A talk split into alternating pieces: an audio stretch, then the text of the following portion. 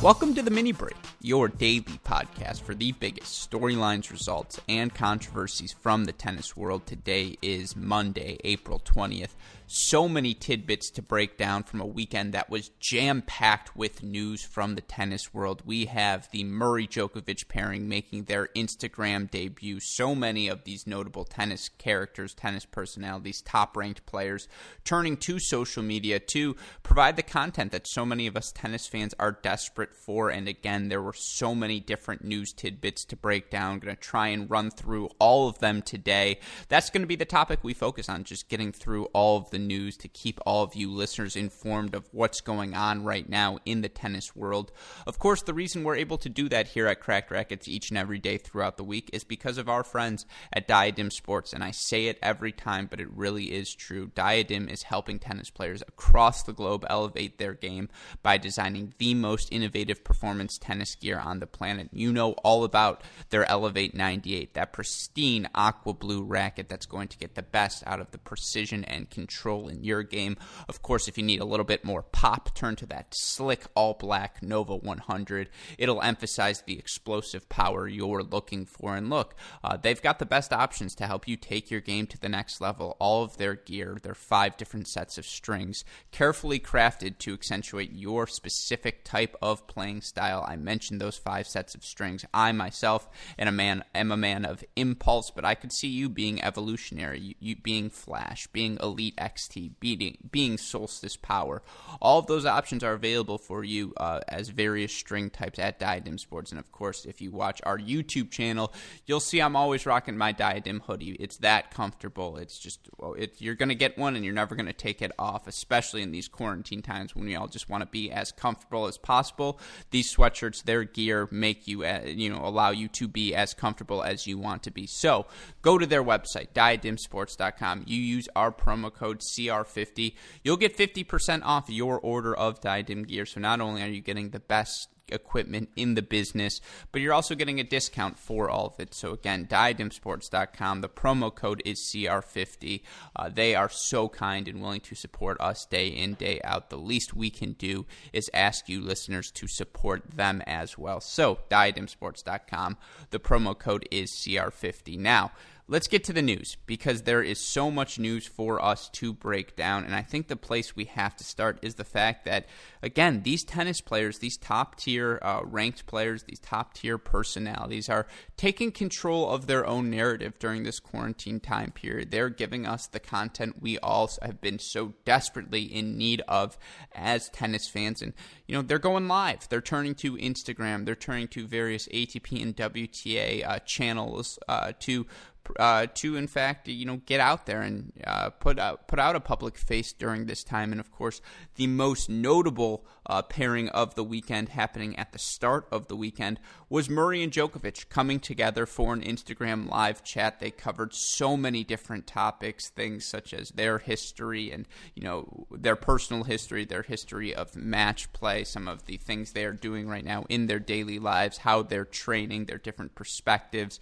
on various issues relating to tennis and it was fascinating. And of course, for those two in particular, if you don't know the backstory, they've known each other, I think, now since they were 10 or 11 years old. They were born a week apart. They've obviously been competing against each other uh, at the highest stages of the game for so long. Two of the game's great rivals. And it was so clear the amount of respect they have for one another. And, you know, it was just delightful to see these sorts of high level, intellectual, in depth conversations that, you know, that we all have questions for Murray and for Djokovic, what are the matches you wish you could win the most? What are the tournaments that give you the most difficulties? They answered all of that and more. They also had a bunch of fun as well. I want to start with a clip here from super producer Daniel Westoff where Murray asked Djokovic how he starts every morning, and then Murray offers himself a pretty funny response. Uh, first three things you do when you wake up? Uh, gratitude and prayer. Um, couple of like long deep breaths hugging my wife if she's okay. still in bed. Yeah. And running to my children. Nice.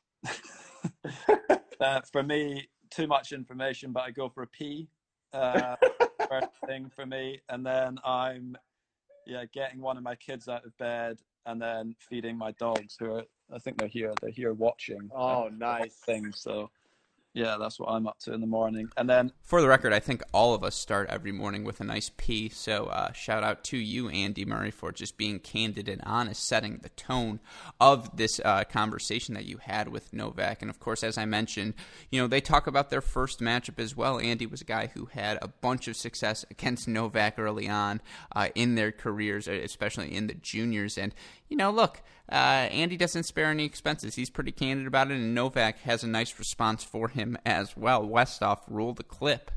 Do you, do you remember much about when we first when we first played? I, I would have been well, what we were like eleven. Uh, yes, I think we were eleven. It was France. It, my uh, I think my memories from when we first met each other were probably significantly different from your memories. I only I only remember the score. I don't. Remember I know, I know. That's what I'm saying. You you yeah. you you kicked my ass, man. You, you blew me off the court. I, I won a yeah. game or two games, I think. Yeah. Like six one, six love, or something like this. And it was on like one of those old school, like it was on a singles court, right? Like no, I remember yes. Being, like no doubles lines and stuff. Um, but yeah, it was in yeah in, in France. But yeah, I don't remember loads about the match. But yeah, just was uh, was that that that was my first international tournament ever. Was that okay. was that your first, or you you played you played yeah, pro? It would have been one of the first ones. Yeah, it would have been. It's it's a great tournament that's still going just now in in Tarbes. Yes. But, um, yeah, I lost. Um, I ended up losing in the final of the tournament, and I I had a match point sudden death juice Uh, drive volley um, to win, and I missed it and completely capitulated after I lost the, the match point. So I, I think you're forgiven. Yeah, and an 11 year old drive volley, I think mm. uh, you were not really expected to make that one a winner. Yeah. Still, still hurts. So. I can I can I still can't make it. yeah. So those were again. There are so many tidbits you could turn to for this Murray Djokovic conversation. You could talk about Djokovic saying his struggles with the overhead. Murray his talk about uh, you know why winning the French Open would have meant that much more to him. Uh, you know his struggles against Novak in Australia for Djokovic.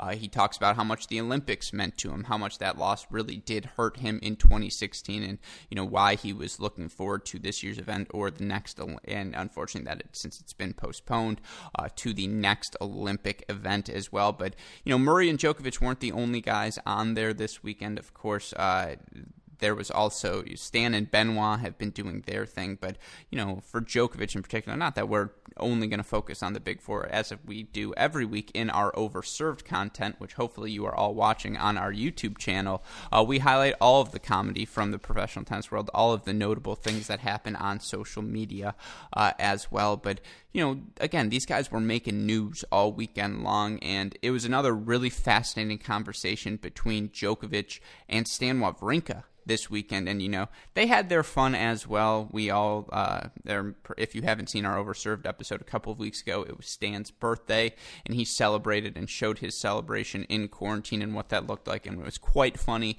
Djokovic asks Wawrinka about that birthday, asks what he does to stay so young, and they have a pretty funny conversation. Westoff ruled that clip now as well. Ranked between 200 250 especially to to 700 or even even higher mm-hmm. are thinking about leaving tennis right now you know yeah, they, because they, they already know. barely make a living so it's it's exactly that was my question yeah about it how yeah. do you because uh, we all tennis fans and everybody start to read things that came out from from yeah. from the top how do you think tennis can help those players who barely make a living, but they yeah. like to be 250 in the world in a ten, in tennis. It's already amazing. Yes, and they barely can live right now. So yes, what is the option that can help them to at least survive the coronavirus until we can start to play again? Well, I, let me answer that question uh, from two perspectives. First, short term, mm-hmm. and then long term.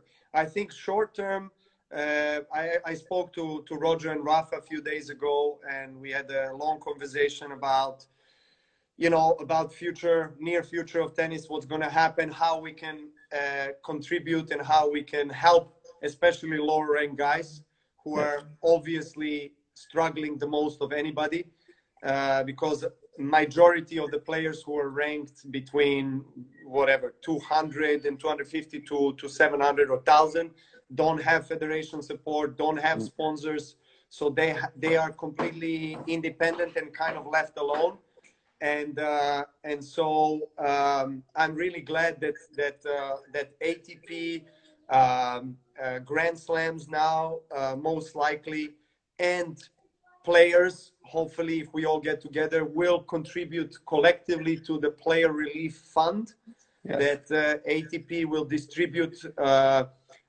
using certain models of and criteria like mm. for example I mean you don't want to uh, you want to avoid giving money now to a player maybe that fits into this group of of people that are ranked lower but doesn't need money uh, as much as maybe someone else hmm. because now i'm not a wine drinker but you know, I, it does not shock me at all that Stan Wawrinka enjoys a nice, you know, a nice bottle of red to go with his meal. He's, you know, he screams red wine type of guy, and that's not, you know, take that in whatever connotation you want. That's neither a positive nor a negative, but that was not surprising to find out as well. But you know, from here, and again, they talked about other things as well in depth. You know, conversations about Roger, of course, and Djokovic says Roger is arguably the greatest of all time, a guy that's liked around the world. I don't expect the crowd to be on my side, and I'm okay with that because it's Roger. And he says it's very similar with Rafa. I think it's more the greatness of them as people than me doing something wrong. And why that quote's notable is because I think we all, with our eye test, just by watching all of the matches they played, listening to the crowds, there's no denying that in more instances than not, Djokovic finds himself in the villain role, and it's interesting to see how that, uh, pers- you know, his perspective on that topic, to see how it does affect him when these crowds cheer so partisanly for Rafa and Roger. You know, the Roger I think Djokovic can understand. For Rafa, Djokovic is only a year younger, and yeah, Rafa got on tour a little bit earlier and started having success before him, but you know, it's just interesting to hear the perspective and how it affects him and how he understands it's not an indictment of him, but rather a credit to those other guys as well. And, you know, Wawrinka is funny. He said, You were a bit different when you were younger. In a movie, you can't have three good characters. Djokovic, in the first three to five years, I was feeling it was me against the world. I was that confident as a young player. He says, not anymore. And this is the candidness and, again, the intellectualism of Novak Djokovic that I think just gets underrated because Roger Federer is the epitome of class, the epitome of grace. You know, Rafa Nadal is the lunch pail, puts his head down, goes to work. Just every, you know, no one is visibly works harder than Rafael Nadal on a tennis court. And then there's Djokovic who's flexible, who moves well. He's just makes people uncomfortable. Nothing's too flashy, but everything's just so rock solid. And it's just fascinating to hear, you know, you forget how just intelligent he is and how clear it is that he does think about things like his persona and in comparison with his greatest contemporaries as well. Uh, that's why these interviews have been so fascinating, just to hear these players go behind the scenes and give a give an honest assessment of their thoughts. And obviously, that's why whenever we can have media opportunities with them, it's so greatly cherished at the press conference, the media roundtables at these tournaments. And you know, since we're not going to get that for a while, uh, it's great to see these players taking taking the initiative. It's also great to see, you know, th- these players ask one another questions, and we've seen so many other players. You know, Kyrgios was a common guy, and uh, there have been others as well who pop into these Instagram lives and just throw comments on the side or ask questions, and you can see the comments, and you know, you can see the players always laugh when they see a name they recognize. Um, but it's also great to see, you know, these players ask. These are the things they're wondering about one another. It's very similar questions to what we have as fans. And you know, when it comes from a peer, a fellow player, you know, when a Murray talks to a Djokovic or a Stan talks to a Djokovic, there's that level of credibility. There's that aspect of, well, we've been through it as well. Here's my perspective on the issue. What's your perspective, Novak?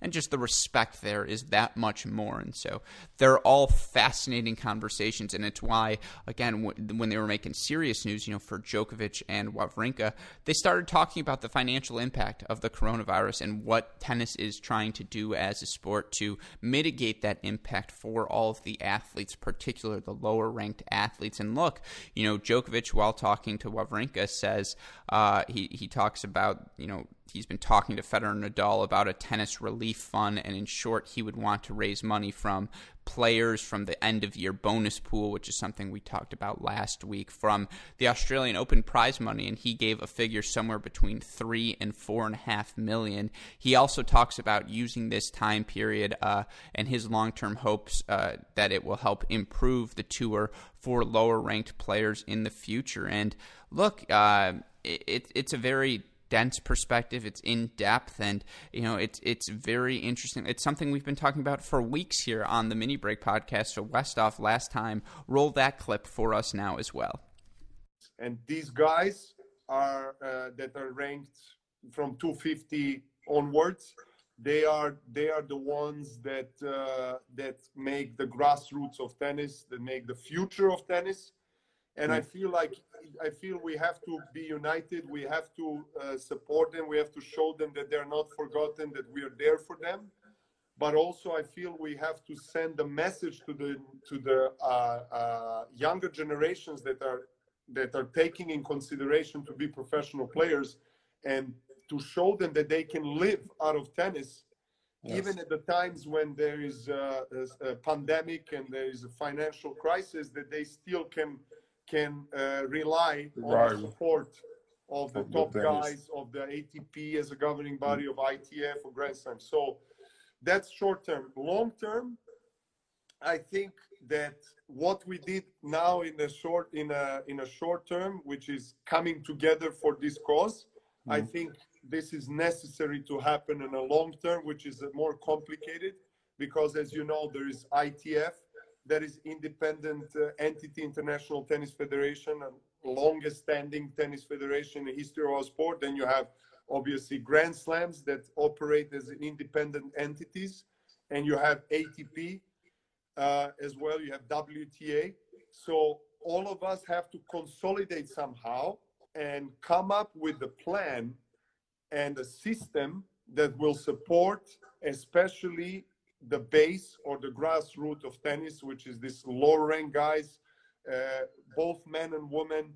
We have to somehow regulate better the the uh, initial levels of professional tennis and and and allow these uh, players that are starting to play professional tennis to have an easier way of transitioning to the higher levels. Yes. If you know what I mean because yeah, yeah, right yeah. now, a few years ago, there was a a, a rule change uh, with the challengers, the, the challenger tour, and the transition tour. I don't think that's good, to be honest, because it creates even more separation there.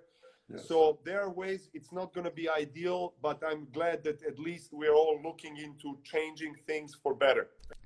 And actually, Jon Wertheim was uh, who's been on top of this the entire time, uh, who uh, got a copy of the letter that actually Djokovic, Roger, and Rafa sent to their colleagues on Friday, outlining the various plans that they have. And here's, you know, I'll read that letter for you now, which all of you again can find on SI.com.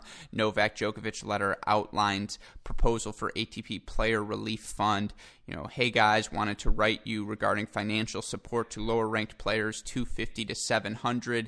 The ATP has allocated over 1 million to this relief fund. They have planned to contribute to players ranked between 150 and 400 uh, Roger, Rafa, and him spoke, and this is what we propose. We think it's more important to support players 250 to 700. The first 250 qualify for Grand Slams. The participant of qualifications guarantee them a decent amount of money. But and, and again, I'm paraphrasing at parts, but this is the full sentence. Outside of 250 is where the real financial struggle is, which is expected. He feels they need to get together, help these guys out. You know, they're thinking. He says you guys would think about leaving pro tennis if you don't have enough money, and so they're, they're those guys aren't supported by federations, by sponsors. he says we need to send the message to the tennis community and the sports world that we care for each other and especially the future of tennis. They are the grassroots of tennis and base of prof- of professional sport. Here's what they propose: for the top 100 players singles and top 200 doubles, contribute financially to the player relief fund in the following chart. 50 through 100 give about $5,000 each. Uh, 20 through 50, 10,000 or more, uh, 20 through uh, 10 through 20, 15,000 or more. Players ranked 5 through 10 give 20,000 or more. Players ranked 1 through 5 give 30,000 each. If you're a top 20, 20 doubles player, you try and give $5,000 or more. The total amount there would be $1,050,000. Uh, that, in addition to a similar amount allocated by the ATP, and hopefully Grand Slams soon give 500,000 each. It should be in total between four and four and a half million. Their goal is to give 10,000 players to each player ranked 250 to 700. That would be again about four to four and a half million. The president of the ATP says there's a good chance Grand Slams will contribute $500,000 each, which is good news, and hopefully it happens in the very near future. Additionally, Roger Rafa and I have proposed to the ATP that 50% of prize money of World Tour finals in London, if it happens, goes to the player relief fund. That would be another sum of money. They don't know if the event will happen, and if it does not, he says we should all contribute significant amount of prize money from Australian Open 2021. Not just three of us, but all of the players that are part of the World Tour finals in London or Australian Open 21.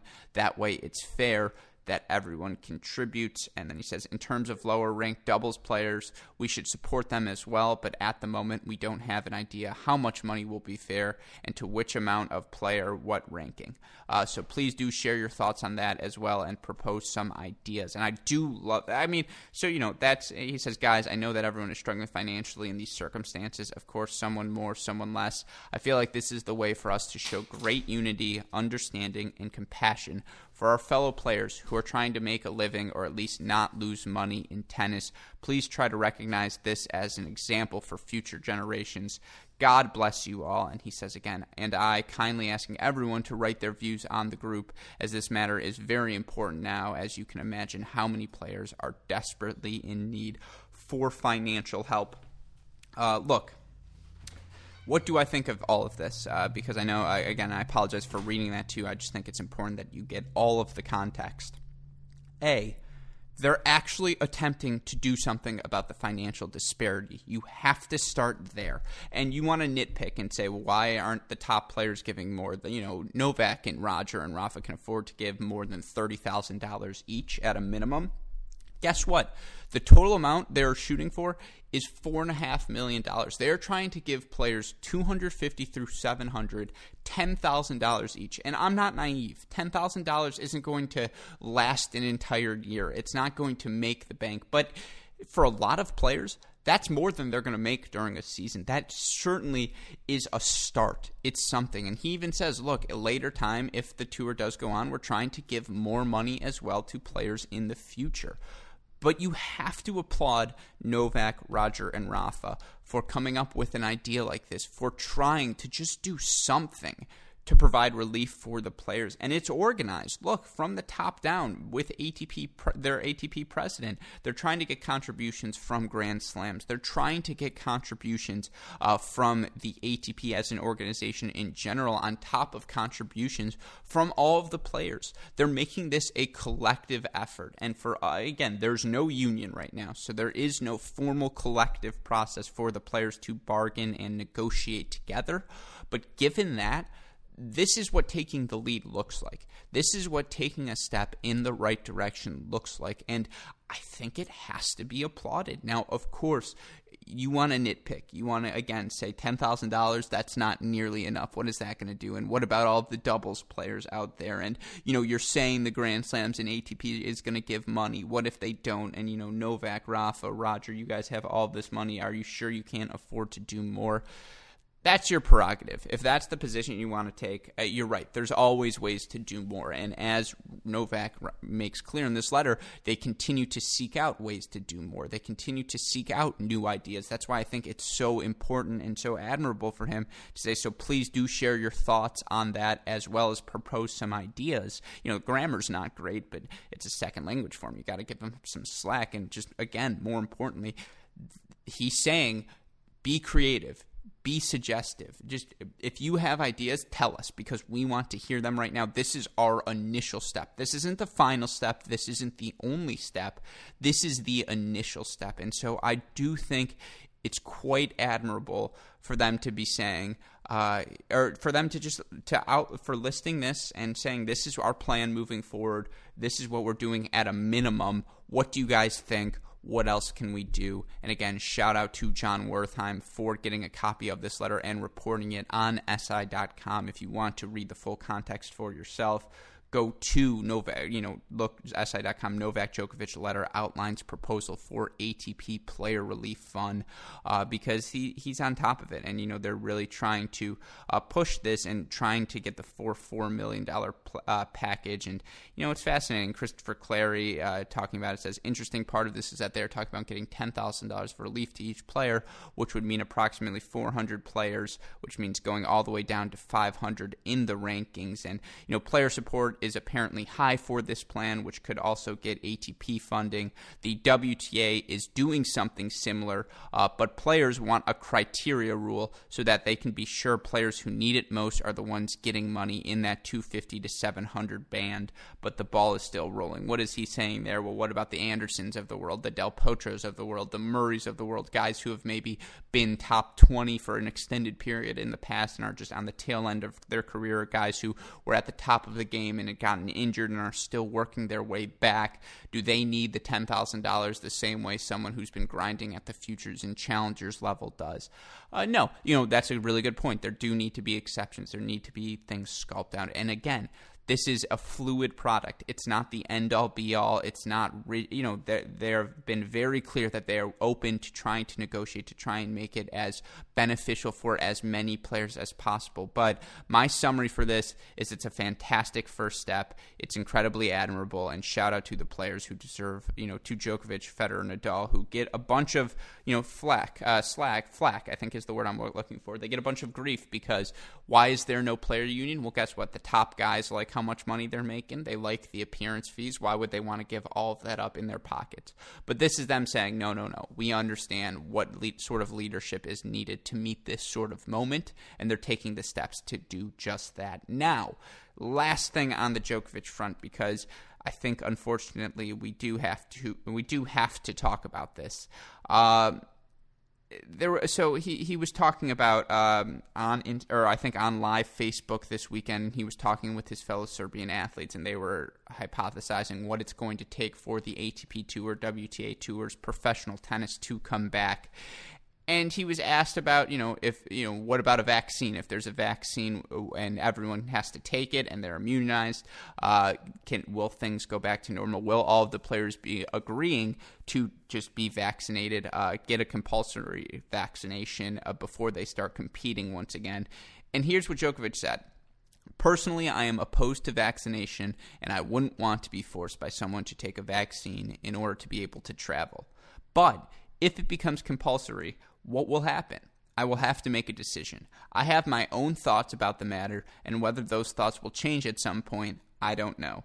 Hypothetically, if the season was to resume in July, August, or September, though unlikely. And by the way, that's a piece of news right there. Yes, the tour date's right now July 13th, but do we really think things are going to be ready that soon? Uh, jury is 100% still out. Anyways, he says, I understand that a vaccine will become a requirement straight after we are out of strict quarantine, and there is no vaccine uh, yet. Uh, now, you know, what is there to say here? Uh, it's tough because I'm going to be honest. As a son of a doctor, I believe in science. I believe in vaccination. I get my flu shot every year. You should too. You know, there's a reason scientists recommend vaccinations. It's because it's been rigorously tested. And look, I am not a science major. I'm not going to speak speak to the validity of each and every vaccination out there, but as a subject as a whole, you know, scientists have your best interest in mind. I hate to say this. There's no international conspiracy. There's no, hey, we're going to sneak a microchip into the flu shot and we're just going to try and put a tracking chip on everyone who's dumb enough to get it. I hate to t- I hate to ruin this for you. Spoiler alert: that's not how science works. Um, these vaccinations are meant to ensure that populations stay healthy, stay safe, to ensure things such as coronavirus don't ruin society for every person for the rest of human time. You know, vaccinations, things such such. I, I don't have to go back through it, but things like Jonas Salk and things, you know, do, do we really? I, I'm not relitigating this right now. The point is, I have a respect for vaccinations, for doctors, for scientists who make it their life's work to try and come up for cures for diseases. And when they do, and they recommend that you take something as a result of it to help make sure you don't get said disease, I believe them because that's their job. And in a time like this, in a time when there's so much medical upheaval, in a time where, you know, I don't think he's an anti-vaccination human. I, I, I really want to start with this. I don't want to be a joke of it. You know, I'm not defending anti-vaxxers. I think I just made that clear.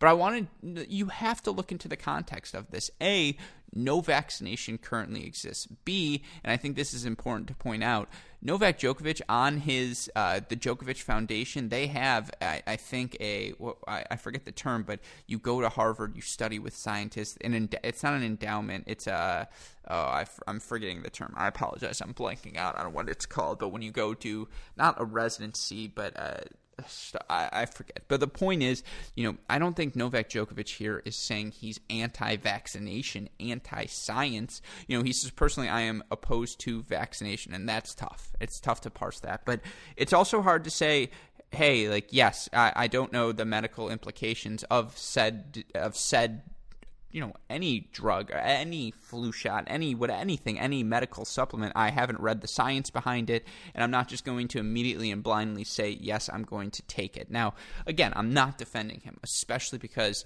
i think vaccinations especially in a time like now are absolutely the way we have to go. If there's not a vaccination for something, how are any of us going to feel safe out there? How are any of us going to know that we are not amongst other people who may be contaminated? And that's the, the biggest problem with anti-vaccination is it's not about your beliefs. You have the right to believe whatever you want. That's the beauty of this country.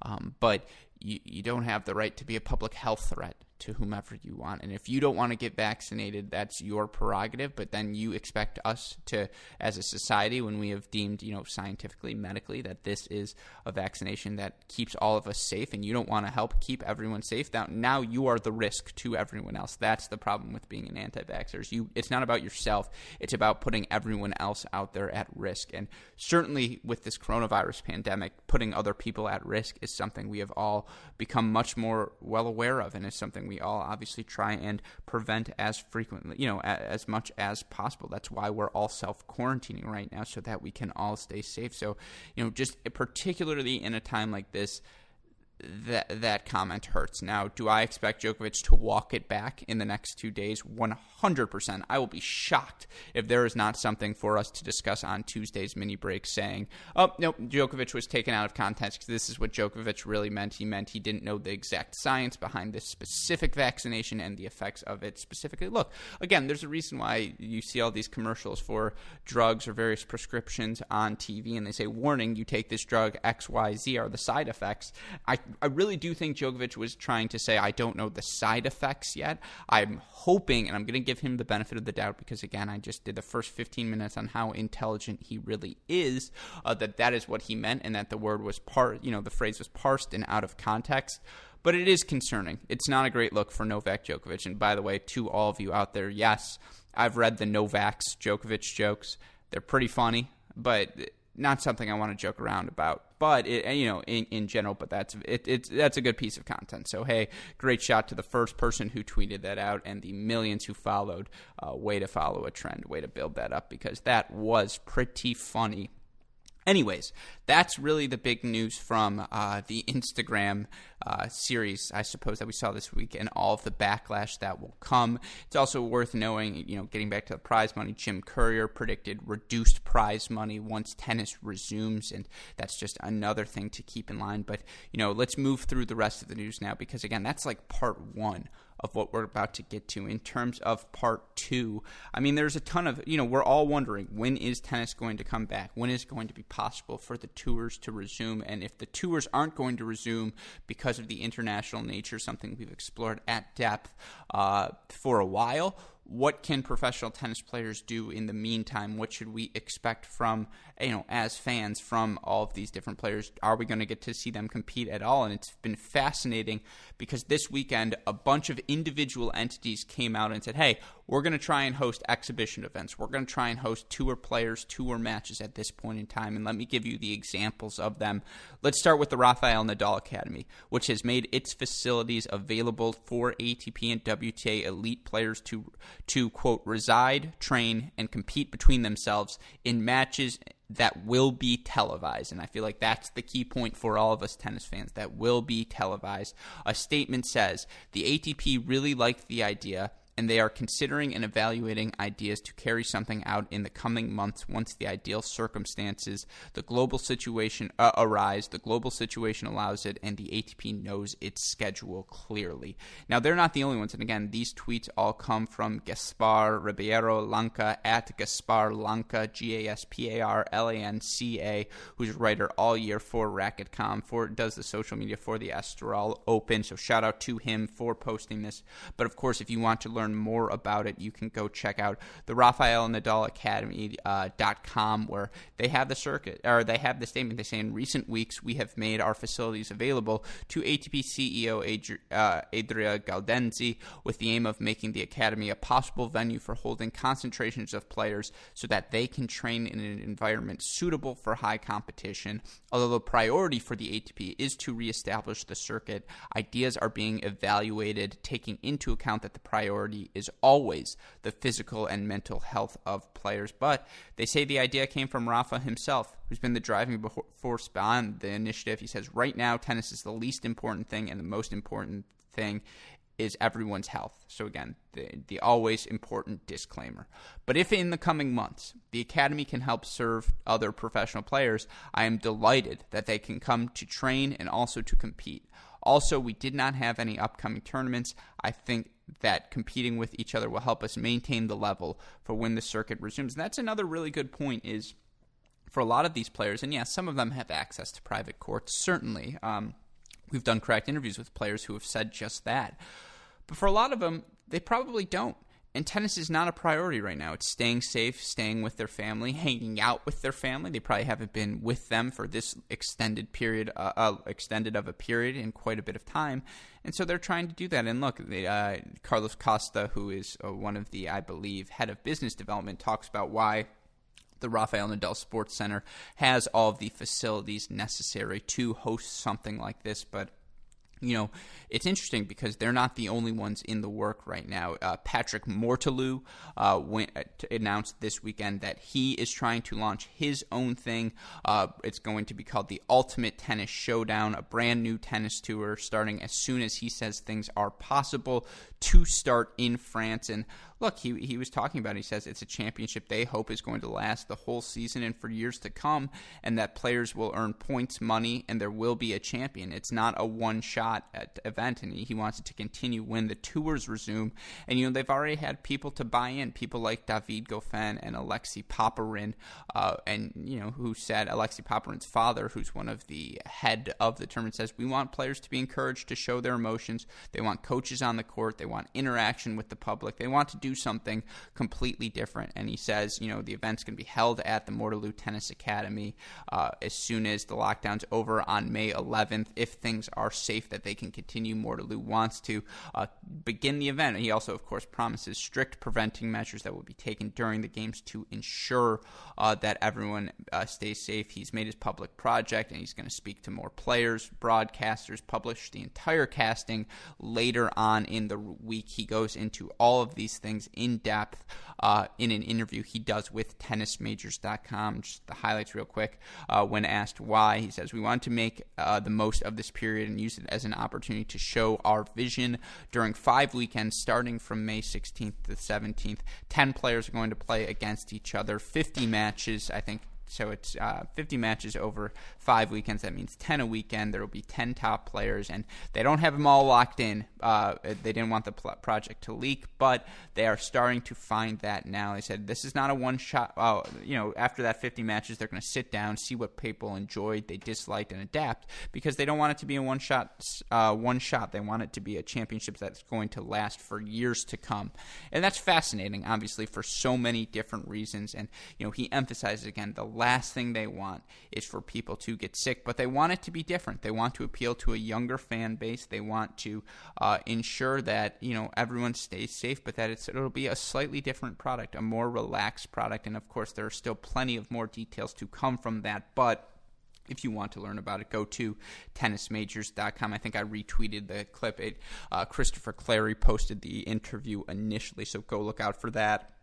There's also, again, uh, according to the Telegraph, uh, there's exhibition tennis set to return as well in Germany uh, as the German Federation, I believe, host uh, is attempting to host their own uh, sort of trial tournament run, such as this. And you know, again, as more details continue to come out, we will try and keep all of you updated. But you know, they're not the only. They're going to try and play 32 matches across four days in the Rhineland uh, as soon as things are safe, and healthy. So it's clear people are now getting, you know, as things slowly, and we're nowhere near there yet. And I think that's the thing to emphasize across all of these messages: is no one is saying we are there quite yet but contingency plans are under works. People are trying to find a way to incorporate, obviously, you know, everything from the normal life, but also try and get tennis back going again across the globe.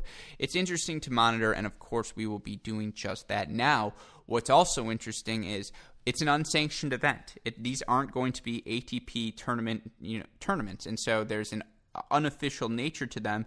And with that, like with any sporting event, comes gambling concerns and the integrity of it. Because, of course, you know bookies and you know all of the big uh, gambling agencies are going to want to place money on these events. It's live sports, and that's what they're all desperate for, is to get the money moving again.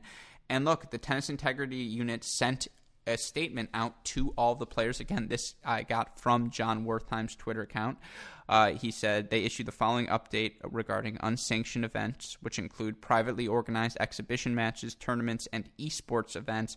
They say the suspension of professional tennis is an uncertain and challenging time for the community. Although all of the tours events are currently suspended, some privately organized exhibition matches, tournaments, and even esports events will start to take place where and when local government restrictions allow.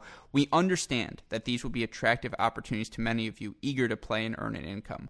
While the playing opportunities created are welcomed, we must advise you that there may be an elevated risk of corruption and corrupt approaches in some of these environments. As these events may not be organized or recognized by governing bodies or national associations, it is very important that you understand that anti corruption rules will still apply to you. Again, anti corruption rules will still apply. As a tennis player covered by the anti corruption program, you are reminded that you cannot bet on any tennis event. You must not facilitate or encourage others to bet on any tennis event. That includes, but is not limited to, conducting personal appearances or participating in events organized by tennis betting companies and the promotion of tennis betting via social media or links to their websites. You cannot be employed or otherwise engaged by a tennis betting company, for example, being sponsored by them, nor can you wear clothing or use equipment displaying logos, graphics, or text related to tennis betting companies. That is fascinating. And obviously, they are trying to maintain the integrity of this sport, but it's something they're concerned about. And uh, that they go this way to remind everyone of the rules, it speaks to how serious uh, these adventure these overtures i suppose are it speaks to it sounds like they're going to have to be exhibition events. That's something the atp and wtas are certainly wrapping their minds around. And they're reminding people hey rules still apply. Don't mess around. Now is not the time to be caught doing something stupid like that uh, so you know again that's just another fascinating development another thing for us to monitor of course and then there are a couple of other storylines. Again, home stretch here, I promise. But uh, there was a story about Coco Gauff and the emotional struggles she went through uh, after, you know, having so much success so early as a young professional athlete. And Christopher Clarey of the New York Times spoke to Coco Gauff's parents about what their daughter went through. Uh, it's clear what he says. Both are clear it wasn't a full blown depression, but both acknowledge the teen years can be tough and that Coco needed time to fully embrace her talent.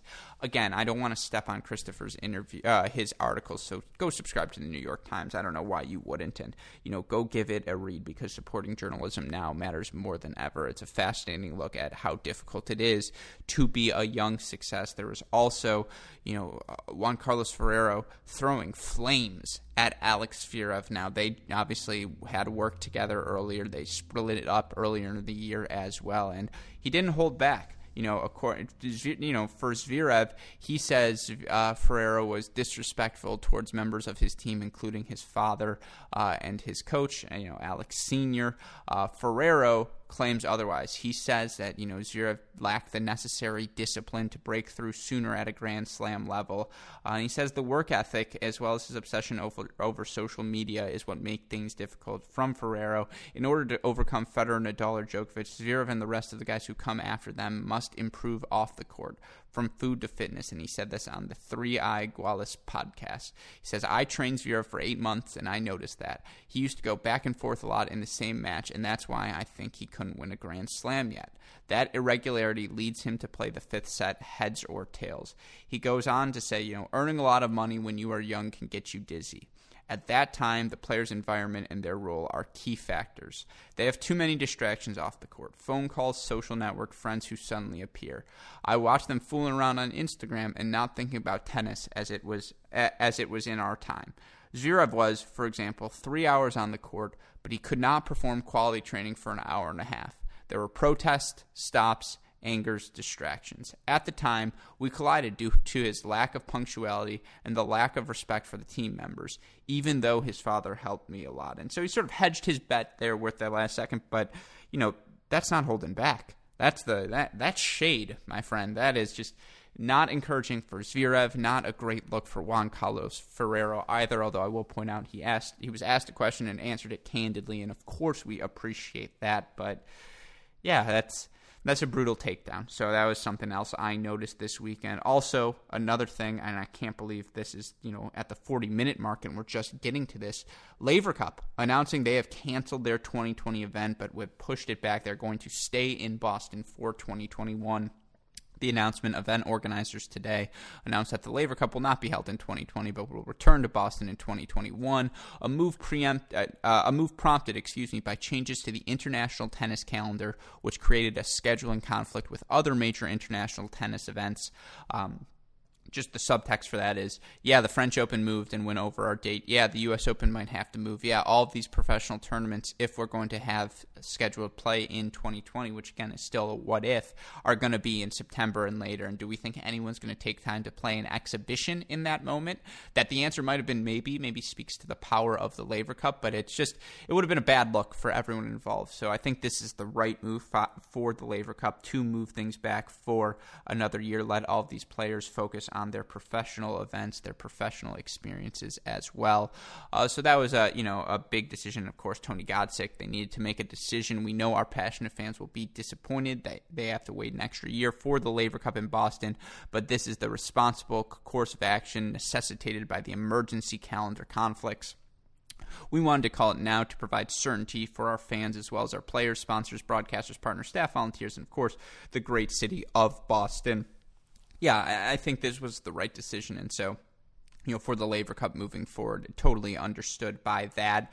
Home stretch though, some good news to end today's podcast so glad and so thrilled to hear, you know, that Patrick McEnroe, and he announced it on Twitter this weekend, has no longer uh, is now, you know, the coronavirus is out of his system. I guess he is no longer infected with the virus, uh, and that's obviously spectacular news. So congratulations to Patrick. So happy to hear that he and his family are safe. I also really enjoyed watching Roger Federer go on his Twitter ben this week, responding to everyone he could with a GIF as opposed to a sentence. That's pretty pretty funny. And of course, we're going to get to see Federer on social media again as he plans on joining Rafa today, uh, as well as Murray, I think, is joining Rafa today as Rafa goes live on Instagram. That is sure to be a thrill. We've also got, again, the Mutua Madrid Open. It's a virtual event this year. They have cooler and cooler players signing up at this point in terms of the men signed up for the event.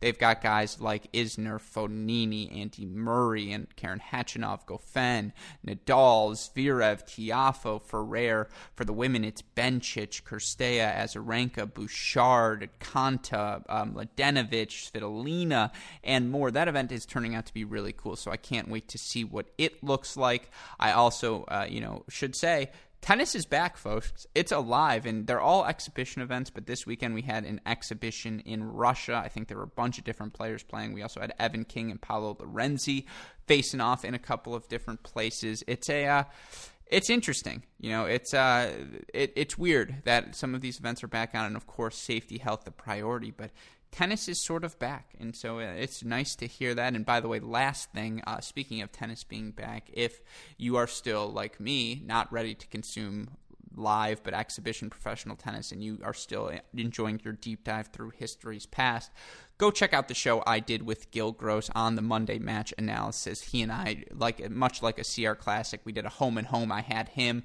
to talk about Rafter Agassi 01 Wimbledon semifinal. You can find that uh, CR Classic on YouTube in video form with match highlights weaved in. You can also hear it in podcast forms. I believe that has come out today. If it hasn't, it'll come out later today. But it was really fun to go on Gil's show to talk about the 09 US Open between Del Potro and Federer. 09, such a fascinating season on the ATP Tour. Really a changing point, one of those years where we saw generations crossing and shifting and who was taking charge of the tour. It's a really interesting time, and it was a really fun breakdown with Gil. So be sure to go check that out. Again, that's the Monday Match Analysis Show on YouTube. And thank you to Gil for having me this weekend.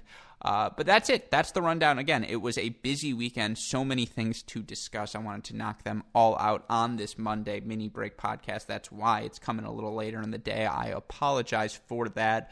Uh, but we're rocking and rolling on the mini break as we do each and every week. Thrilled to say that my doubles partner, partner in crime, and a man you guys haven't heard from in far too long, Maxwell Lebauer Rothman, should be joining me, I believe, for tomorrow's show, and we're going to have some fun on that one. Not going to give it away, but we've also got Tim Russell scheduled to come on this week to talk about the coronavirus's impact on college sports and how he thinks tennis might be affected. We also talk about his response to the idea that tennis programs should be the first ones on the chopping block. It's a really interesting and fun interview, so be, or it will be, I should say, a really interesting and fun interview, so be on the lookout for that. We've got currently four cracked interviews in the queue. I'm about to record a fifth one after this. So, you know, guests still rocking and rolling. Be sure to check that out on the Great Shot podcast. I mentioned that 01 CR Classic going to come out in podcast form.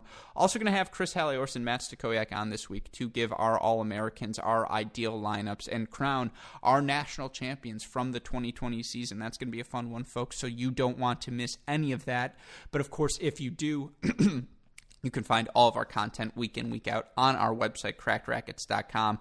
Like, rate, subscribe this podcast, the Great Shot podcast, the Cracked Interviews podcast, and share it with your friends. Make sure you don't miss any of the episodes. And to all of you out there who continue to show us support, we are so grateful for that support. And if you have things to say, comments, criticisms, whatever it may be, you're sick of the Monday monologues, uh, just send me a message at Great Shot Pod or send it to at Cracked Racquets on Twitter, Instagram, Facebook, YouTube, whichever is your preferred medium. Shout out, as always, to the super producers, Max Fligner and Daniel Westoff, for the f- of an editing job they do day in, day out. I mean, Westoff and I, it's not even weekends anymore. It's just always content time here at CR headquarters. And that's half the fun. So, uh, you know, we thank you again. A huge shout out to them for rocket and rolling. Um, and be on the lookout, by the way, for Overserved as well. I believe episode six comes out later today if it hasn't come out already. So, uh, with that in mind, one more shout out to our adverti- uh, our advertisers, our sponsors, I should say, who without their support, these shows don't happen every day.